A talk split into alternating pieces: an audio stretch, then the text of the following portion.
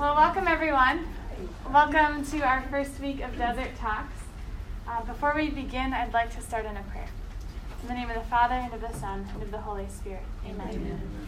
Jesus, I ask that you be with us during this five weeks. Help us to grow in love in you, love of you, and to heal within our hearts, and to know how to help others heal as well. Amen. In the name of the Father, and the Son, and the Holy Spirit. I'm really excited for the great turnout today. Um, if you can't hear me in the back at all, feel free to raise your hand. Um, or if you can't see something up here, just let me know. This week we have some housekeeping items before I begin uh, talking. But first of all, I want to introduce myself. My name is Christina Krutza, and as you might have heard from my ministry minute in church at the end of September, I'm pretty new here. I've only been here for a couple months. Um, I studied theology at the, no- the University of Notre Dame for both my bachelor's and master's degree. And my husband Justin lives in Maple Grove and is an engineer, which is why I moved here, because we got married two months ago. um, but a few housekeeping things. First of all, I hope you all received the book Loved as I Am by now. This book is the supplement to our Bible study. The Bible, of course, is going to be the core of our readings, but I thought this was an excellent resource that really brought home the idea of healing to us here and now.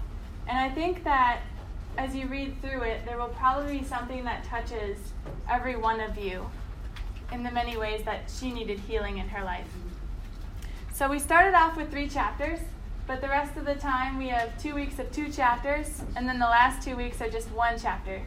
So, lest you think I was lying when I said there's not much reading, there really isn't.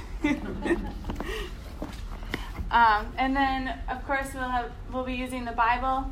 We're starting off in Genesis and Exodus.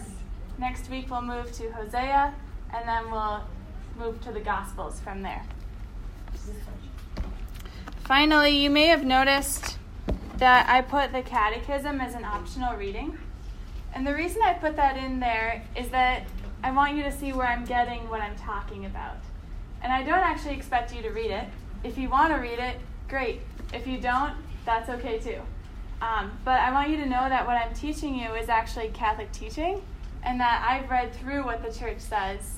And um, I'm not teaching you the Gospel of Christina. Um, this is what the Catholic Church actually teaches. Um, but for those who've never used the Catechism before, it's broken up and cited by paragraphs, not pages.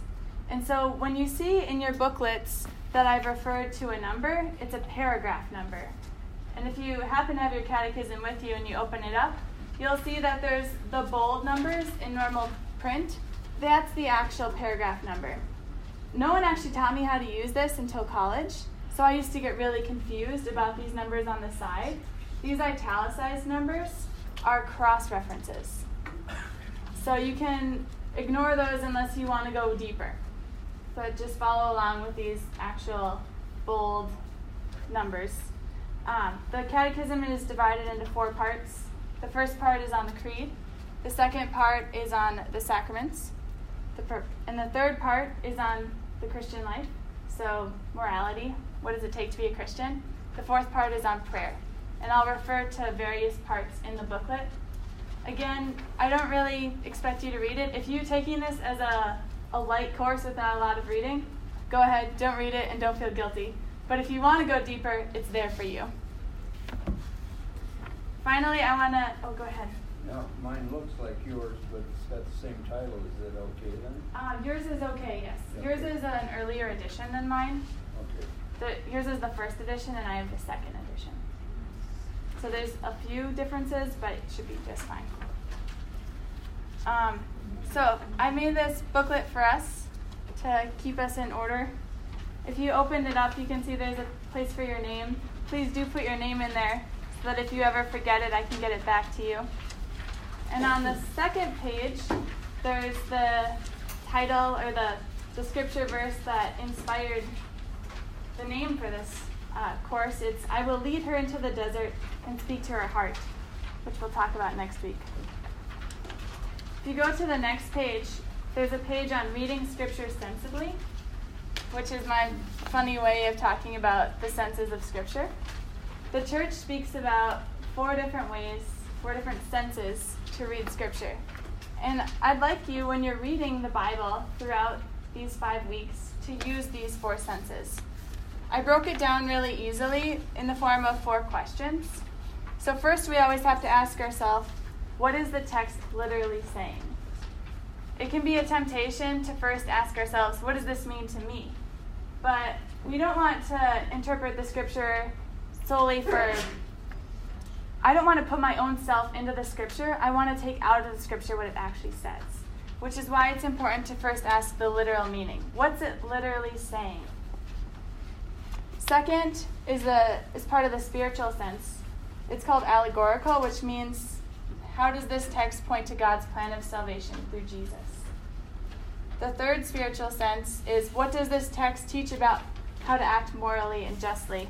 And the fourth is what does this text teach me about my eternal destiny and the end of time? So after we ask, what does it literally say? Then that's when we can begin to ask, what does this mean for me? What does this mean for God's plan of salvation? And what does this mean about our eternal destiny, about the end of time, about heaven? And if you do that, if you first ask the literal and then you ask these spiritual questions, you'll get the most out of Scripture. You could skip to just asking, reading it, and asking, what does this mean for, to me, without talking about the literal. But if you do, it's kind of like eating dessert without dinner. It's good, you'll get something out of it, but you won't get the fullness of, of, this, of the meal. Any questions on that? Okay, now you can flip pages. Week one will be familiar. It's the same text as on your purple sheet I gave you, but we also have small group questions. And I gave these to you so that you can reflect on them ahead of time. If you're anything like me, you need time to think before you talk. Um, and so this should help you prepare you for small groups. I get I don't like to be asked a question and immediately have to answer. So if you're like me, then you'll enjoy having them ahead of time. Finally, there's a note section every week. We'll, we'll pray with the scripture together, and I'll tell you which passages we're praying with, which you can write down, and I'll explain a little bit more about this. And then there's a space for notes. And every week repeats. Um, I know that we have some um, members of other denominations joining us as well in our study. So I I put down some common Catholic prayers so that we can all pray together. And I found also some additional prayers that I think will enrich our study as well. Any questions on the booklet? Okay. So, let's pray.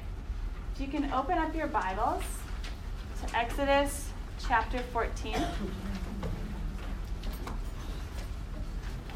verse 10. Exodus chapter 14, verse 10. If you don't have a Bible, don't worry. I, um, I'll read it out loud. We all probably have slightly different translations, and that's okay. Um, the Bible was written, originally written in Hebrew or Greek, and there's different good ways to interpret the words, to translate them into English. And we, even as Catholics, we have different translations of the Bible, and if you read the different ones, then you can gain more from the text. So, Exodus chapter 14, verse 10. In the name of the Father, and of the Son, and of the Holy Spirit. Amen. Amen. Come, Holy Spirit. When Pharaoh drew near, the sons of Israel lifted up their eyes, and behold, the Egyptians were marching after them, and they were in great fear. And the sons of Israel cried out to the Lord, and they said to Moses, Is it because there are no graves in Egypt that you have taken us away to die in the wilderness? What have you done to us in bringing us out of Egypt? Is not this what we said to you in Egypt? Let us alone, and let us serve the Egyptians. For it would have been better for us to serve the Egyptians than to die in the wilderness. And Moses said to the people, Fear not, and stand firm, and see the salvation of the Lord, which he will work for you today. For the Egyptians whom you see today, you shall never see again. The Lord will fight for you, and you have only to be still. The Lord said to Moses, Why do you cry to me? Tell the sons of Israel to go forward. Lift up your rod and stretch out your hand over the sea and divide it, that the sons of Israel may go on dry land through the sea. Now you can ponder for a moment in your heart the literal meaning of the text, what it's saying. Think about what the Israelites might have felt like, what the scene could have looked like.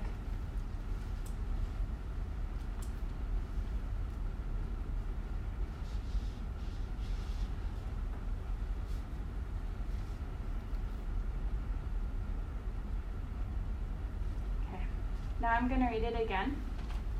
And this time, when I read it, I want you to pick a word or phrase that stands out to you and then write it in your workbook after I um, finish reading.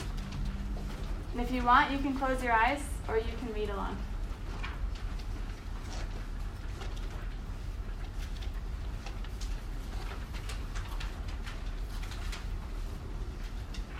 When Pharaoh drew near, the sons of Israel lifted up their eyes, and behold, the Egyptians were marching after them, and they were in great fear.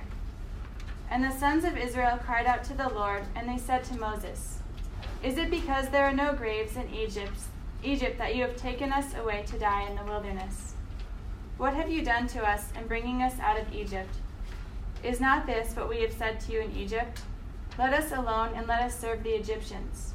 For it would have been better for us to serve the Egyptians than to die in the wilderness.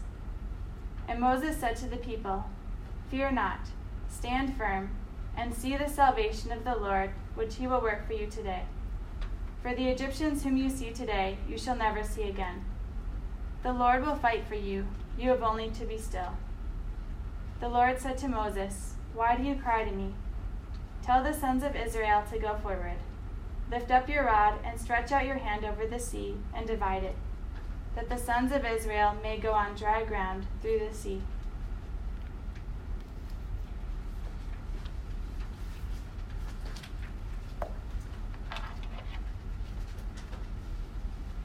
Now you can write a word or phrase that might have stuck out to you. And if one didn't, then you could write a thought.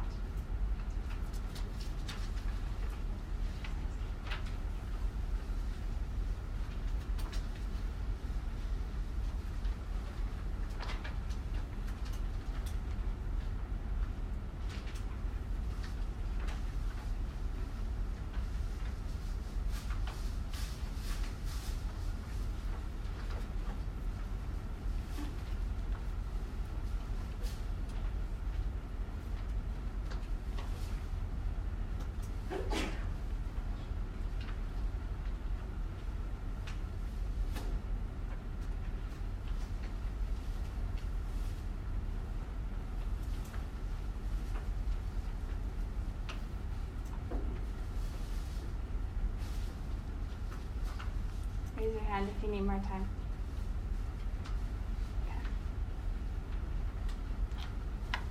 In the name of the Father, and the Son, and the Holy Spirit.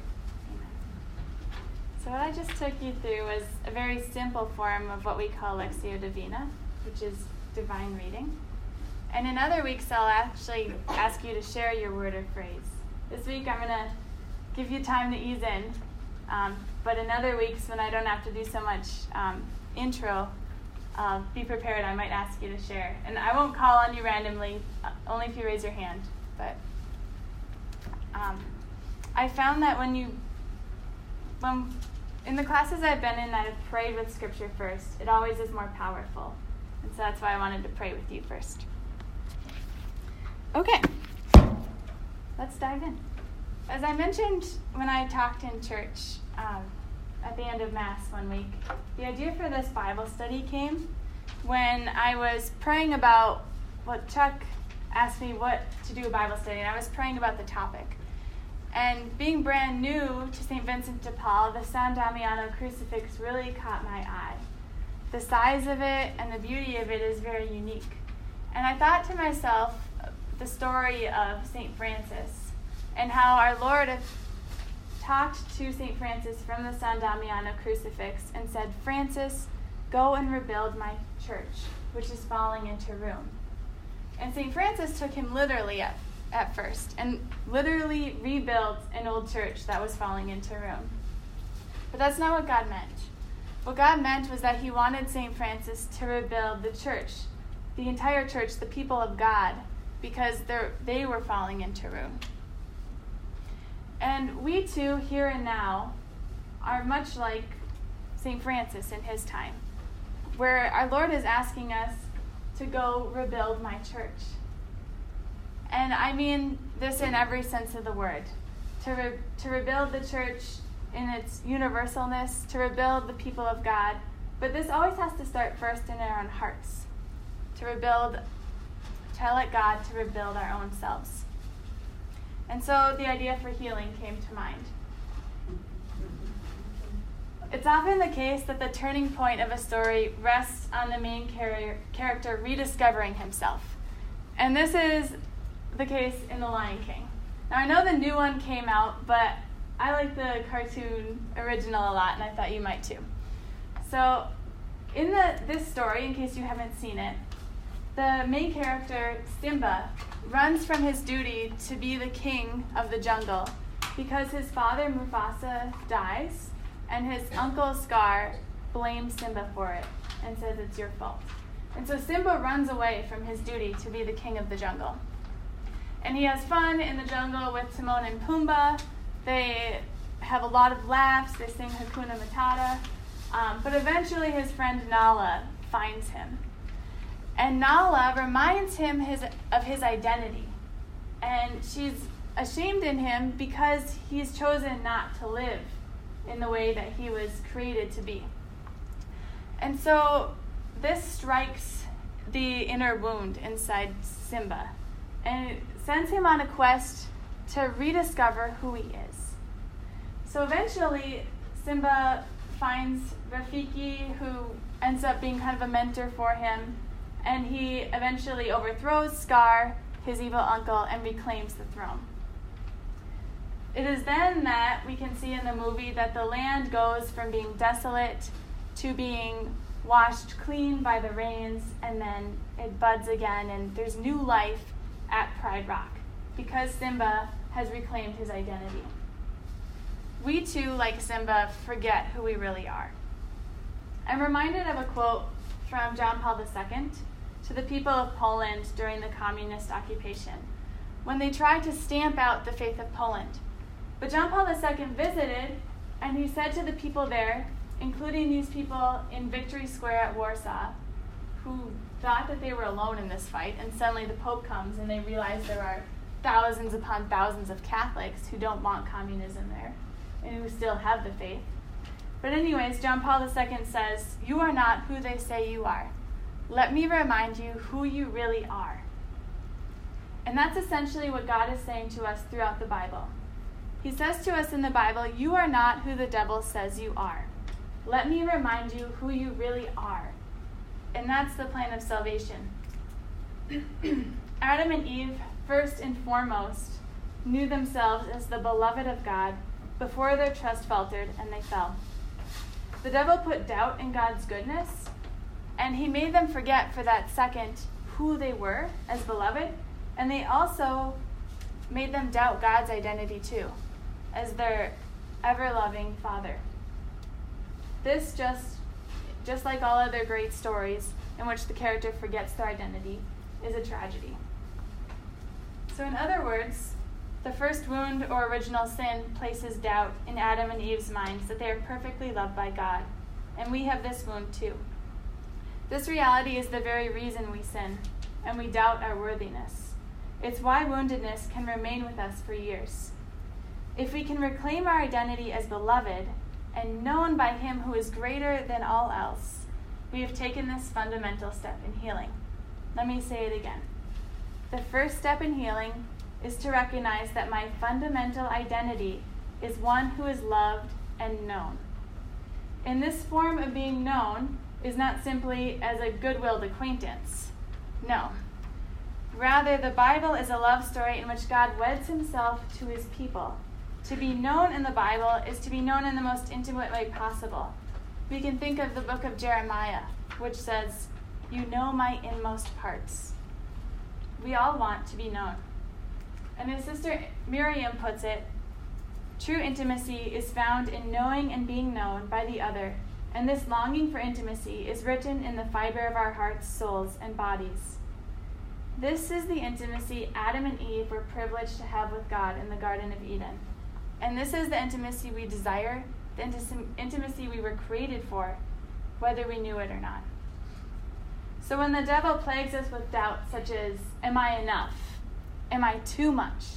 Am I too broken to be healed? Would anyone like me if they knew who I really was? What goes on in my mind? It's then that you can say, with Sister Miriam, with God, Get behind me, Satan, for I am the beloved of God. You are enough. You are, as Sister Miriam says, loved as I am.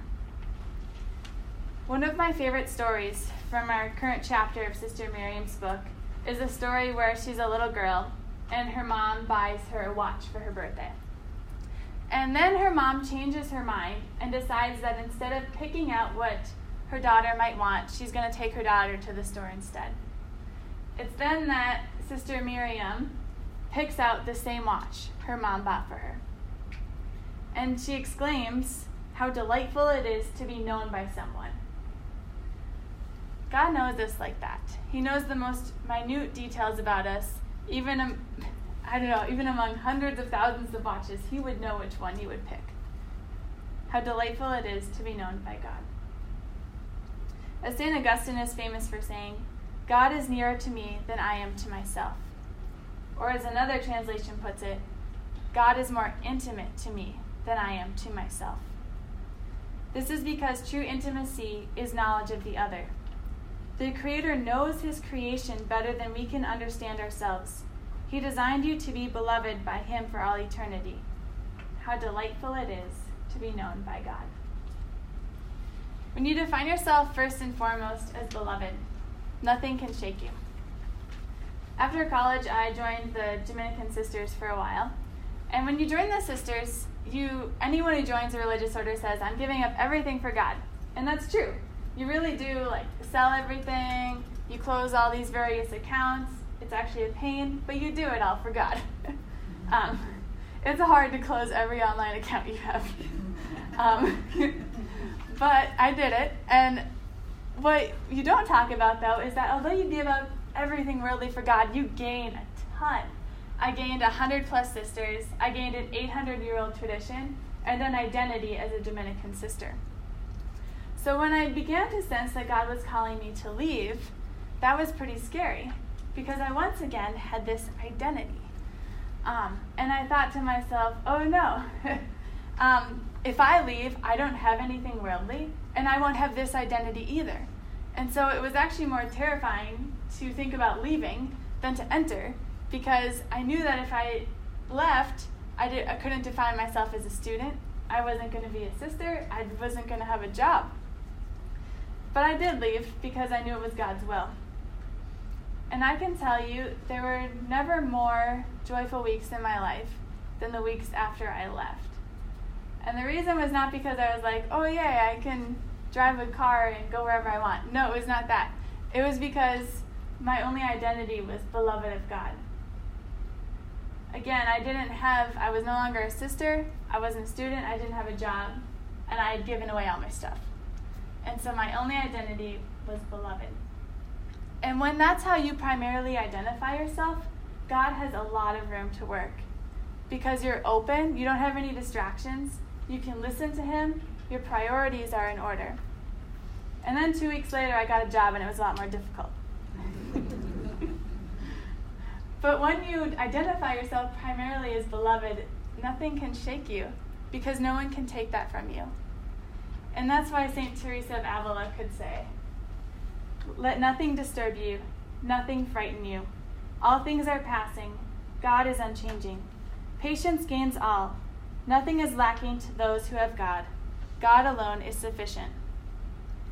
When you know without a doubt that God loves you unconditionally and eternally, Then you can trust Him more completely and abandon yourself to His will. I cannot promise you that this study will necessarily heal every wound in your life. That you'll, if you have some sort of physical ailment, suddenly it will be gone from the words I'm going to say. I don't have that kind of power. But what I can promise you is that it will bring, you closer to God and His will, which will in time make any suffering you have less. And that's the truth. when we unite our will to Jesus, our divine bridegroom, He takes the weight upon His shoulders, these shoulders that died on the cross for us. And when Jesus take that, takes that weight upon His shoulders, then you can know that no matter what, you're not alone. That Jesus is carrying that, that weight with you and for you, and that He desires for you to be healed. But in the meantime, if you still have to suffer with something, He's carrying that cross with you. God never wanted us to suffer. He created the world good, but due to the fall, sin, suffering, and death entered the world. Yet, as we will see, death does not have the last word. In Genesis 3:15, God begins his rescue plan to reclaim his bride, us, the people of God, for his own.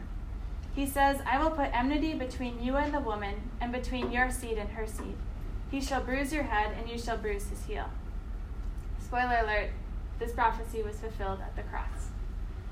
Now Jesus has gone before us in suffering and death, and has won the victory of sin and pain through his resurrection. So let's pray for healing through the power of Christ's cross throughout this study. Finally, I'd like to touch on Exodus.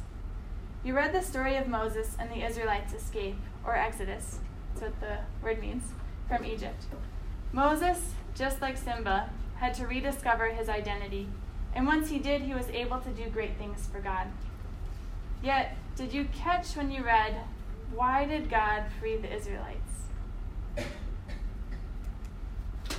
So that they could worship him.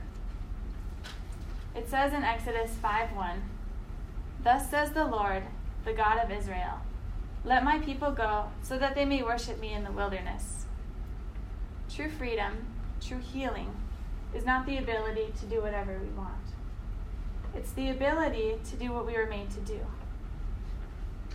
At Family Faith Night, I asked the families, What would happen if I tried to pound a nail into the wall with a vase? Or if I tried to hold a flower with a hammer? And one of the kid, little kids raised his hand, and I gave him the microphone, and he said, That's ridiculous. and I said, You're right, it is ridiculous. And the reason it's ridiculous is that a vase was not made to pound a nail in the wall, and a hammer was not made to hold a flower. In the same way, when humans try to function in the way that we were not made, it's ridiculous. So, we should try to function in the way that we were made. God wants you to thrive. He does not want you to be used. As Sister Miriam said, false freedom may be disguised as progress, choice, or freedom, but the fruit is always the same more brokenness. That's why the Catechism says the more one does what is good, the freer one becomes.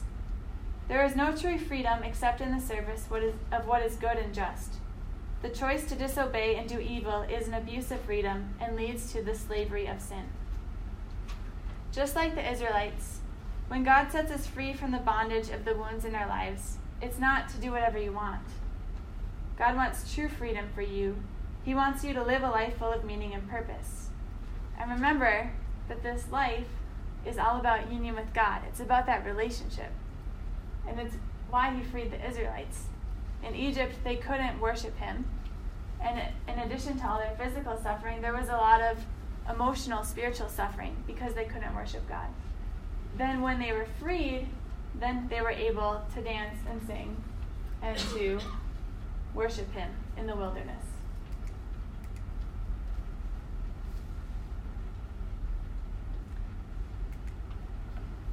I like the saying, Lord, help me to love you more than I love your gifts. Sometimes we treat God kind of like a vending machine, where we only ever pray to ask for what we want or what we want for other people. But this isn't quite right. It's, it's kind of, it's good to pray, but if you only ever pray in that way, you're kind of using God.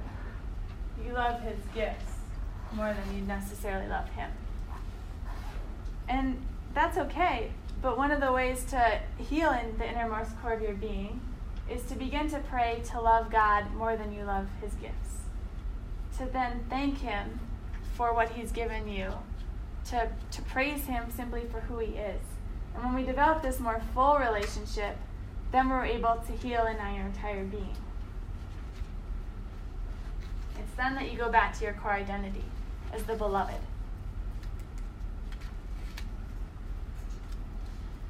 So finally, um, this week is kind of about detox. It's about um, letting go of all that the world says that we are and about reclaiming our identity as beloved.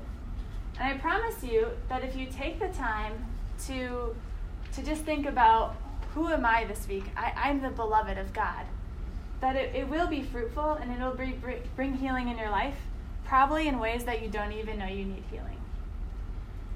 And when you recognize God's loving mercy towards you, it's also going to be easier to forgive others.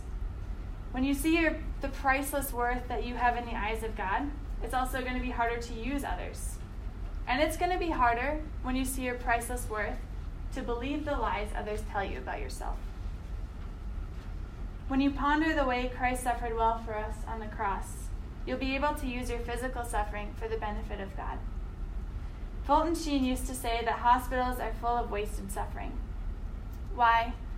Because so many people were suffering without offering it to God. And offering our suffering to God has power. Now you might be saying, oh, the old offer it up. Uh, I don't want to offer it up. but do it once again and still pray for healing. Do both. Pray for healing and offer it up. Because why do we want to waste suffering? don't. Also, oftentimes, even when I have little sufferings, I offer it up. So, for example, if I have a headache, I'll offer that up for someone on my mind. Or, um, I don't know, let's see. I slammed my hand in a door last week trying to put a dog fence in, and I offered it up so that the dog fence might work. which is a pretty low level offering it up. but it works. the fence works. and also, my headaches lessen every time I offer it up. And when I just moan in my own misery, it doesn't help. Finally, remember nothing is worth your peace. It's easier said than done. But in all matters of healing, nothing is worth your peace. We can remember what we read in the scripture today. The Lord will fight for you. You have only to keep still. We don't want to repeat the sin of Adam and Eve when they didn't trust that God had their best interest at heart. We need to continually pray, Jesus, I trust in you. Jesus, give me your trust. Jesus, I trust in you. As Sister Miriam puts it, we must ever deeply come to know the beauty of who we are women and men in the secure plan of God. And I love that she adds the word secure because sometimes, um, what, what's the phrase? The best laid plans can fail or something like that. Sometimes I think we think that with God. We, we try to control what's going on because we don't exactly trust Him. But Sister Miriam points out God's plan is secure. We can truly trust Him. You, by your very being, made in the image and likeness of God, are worth His love. You are good, and God desires your good. And you're not worth His love because of anything you've done, but because you simply are, made and created by love for love.